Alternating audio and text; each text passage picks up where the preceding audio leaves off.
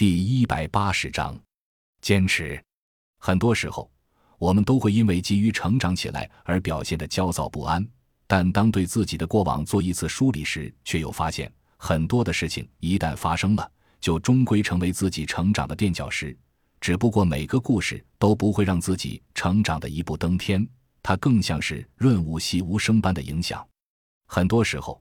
我们又容易在看不到成长的时候，怀疑自己当下的环境，怀疑自己的选择，从而犹豫是否改变选择，换另外一种成长的道路。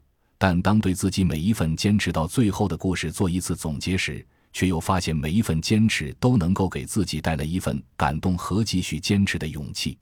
很多时候，我们渴望着成长，渴望着变大变强，而同时，我们又能发现，成长的故事也许一直发生着。就像自己现在身处的成长平台——中国扶贫基金会，其组织精神那样，坚持就会改变。只要我们肯坚持，无需理由、无需激励的坚持，我们成长的故事便一直都在发生着。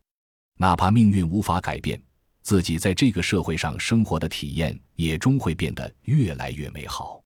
毕竟，任何的经济、人文、政治这些庞大的概念名词。其背后都是在围绕着生活做文章。